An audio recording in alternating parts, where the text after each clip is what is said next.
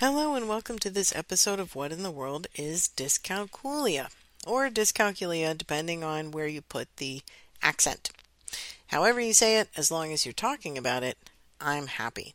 I'm Dr. Honora Wall. I'm the host of this podcast, which is put on and sponsored by EduCalc Learning. You can visit educalclearning.com for more information about dyscalculia or about the trainings online math courses for students, and our books and other resources for supporting people with dyscalculia.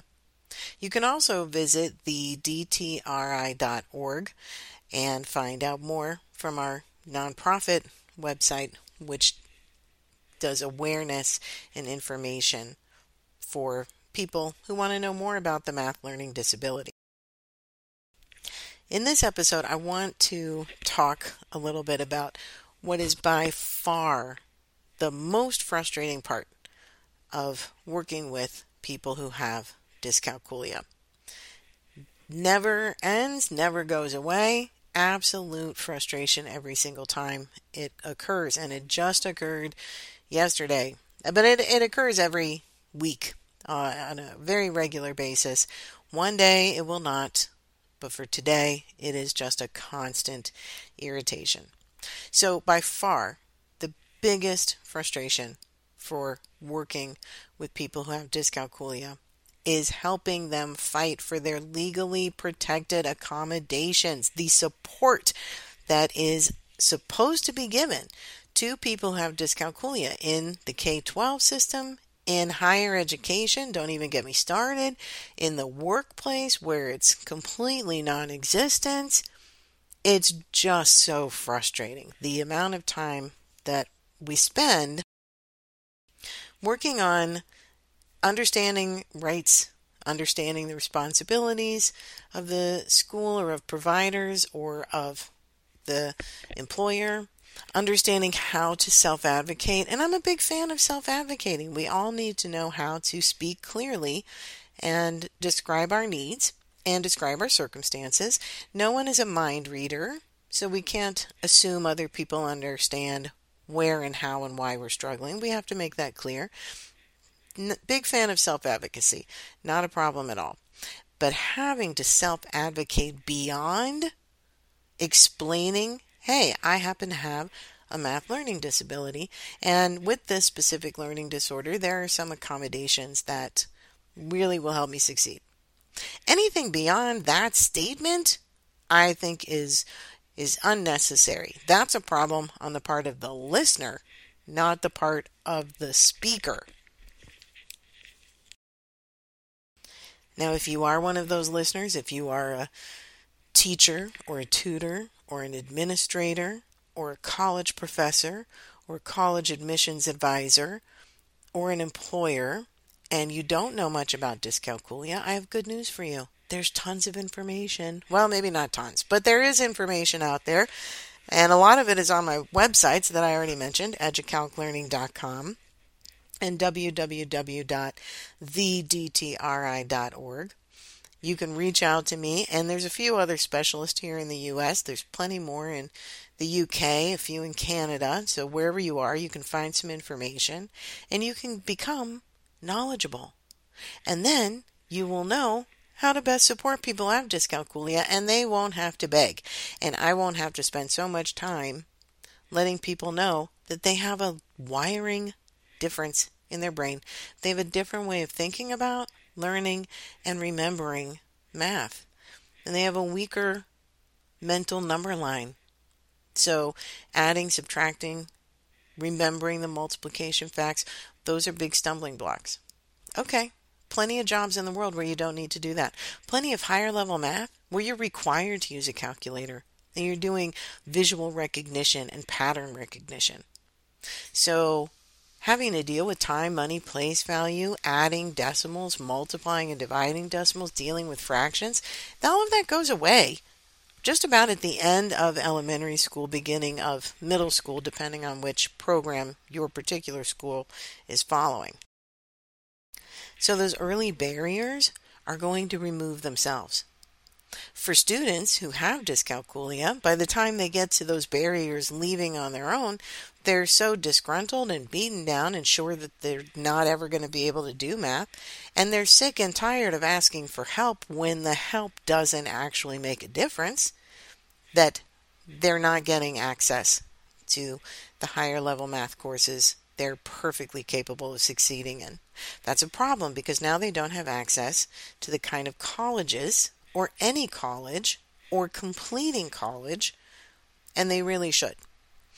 That leads to limited work options. So we know from research that you can tie future career earnings to early math experiences. That's a proven fact.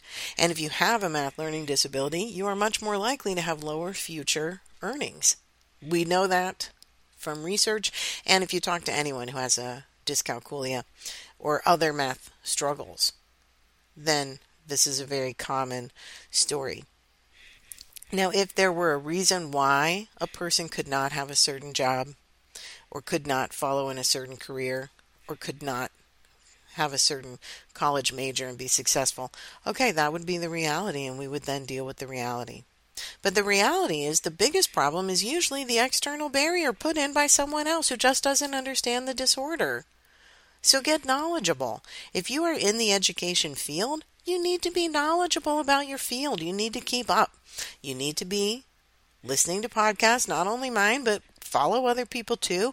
You need to be in support groups on Facebook through uh, different organizations. You need to go to some conferences.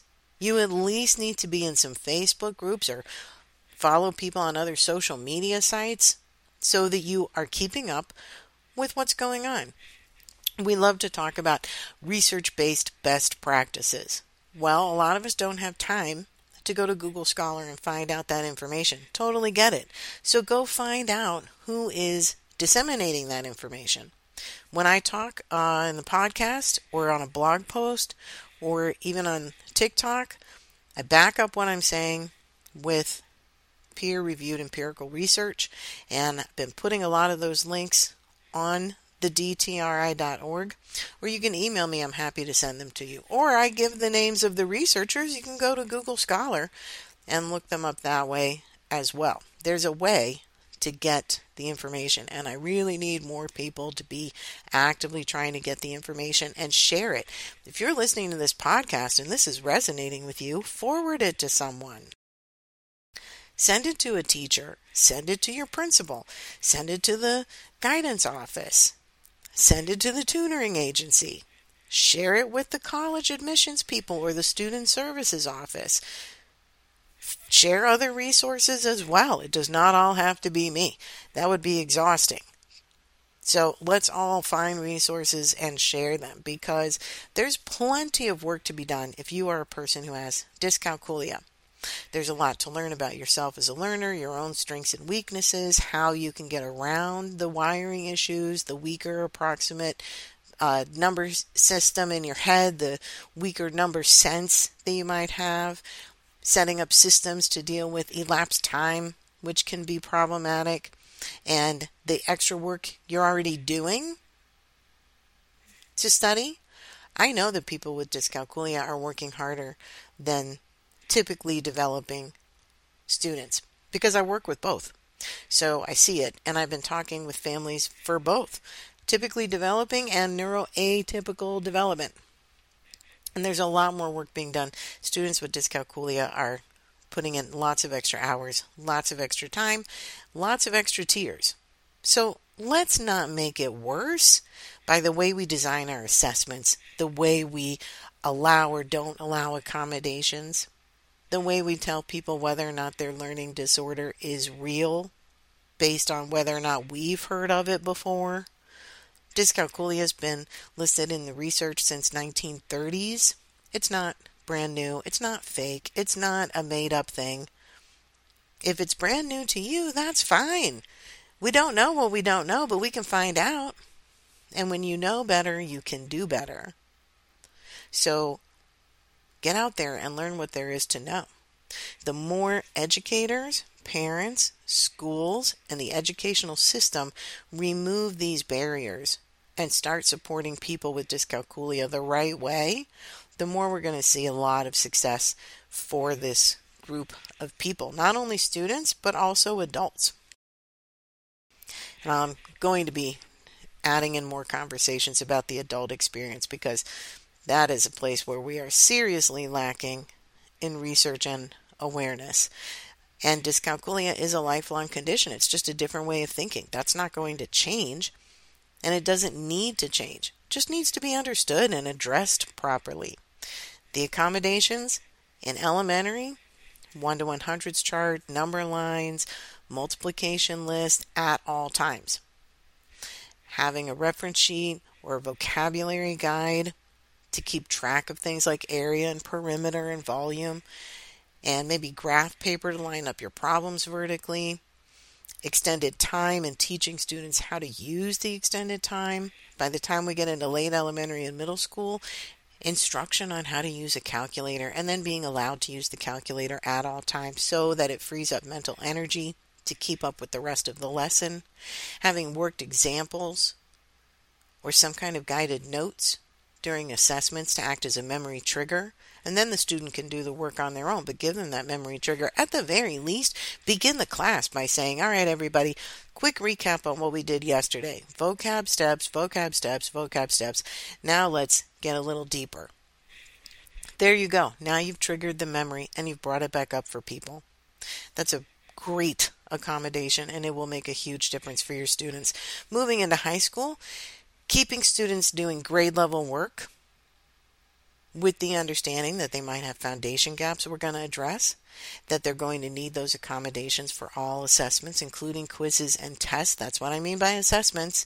If you're going to give an accommodation Monday through Thursday and then not give it on Friday during the test, the student is going to have a problem based on your choices, not on their abilities.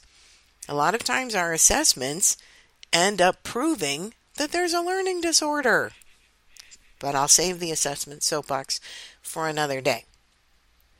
I will say again, let's get some awareness, get some understanding, and get the right accommodations in place. Higher ed, that's a whole nother conversation because while student services might know about dyscalculia or other specific learning disorders and neurodiversity, the math professors don't, or they don't give accommodations in their class, they shuttle it off to student services. The professors in the science department might not. So, all of these other questions, when you're looking at colleges, look at what kind of services they are willing to give and why they do it. Do they understand the learning differences and what kind of accommodations are right and important? And then later, having that conversation in the workplace. That'll be a big one. So, I guess one thing at a time for the new year. You can only do what you can do.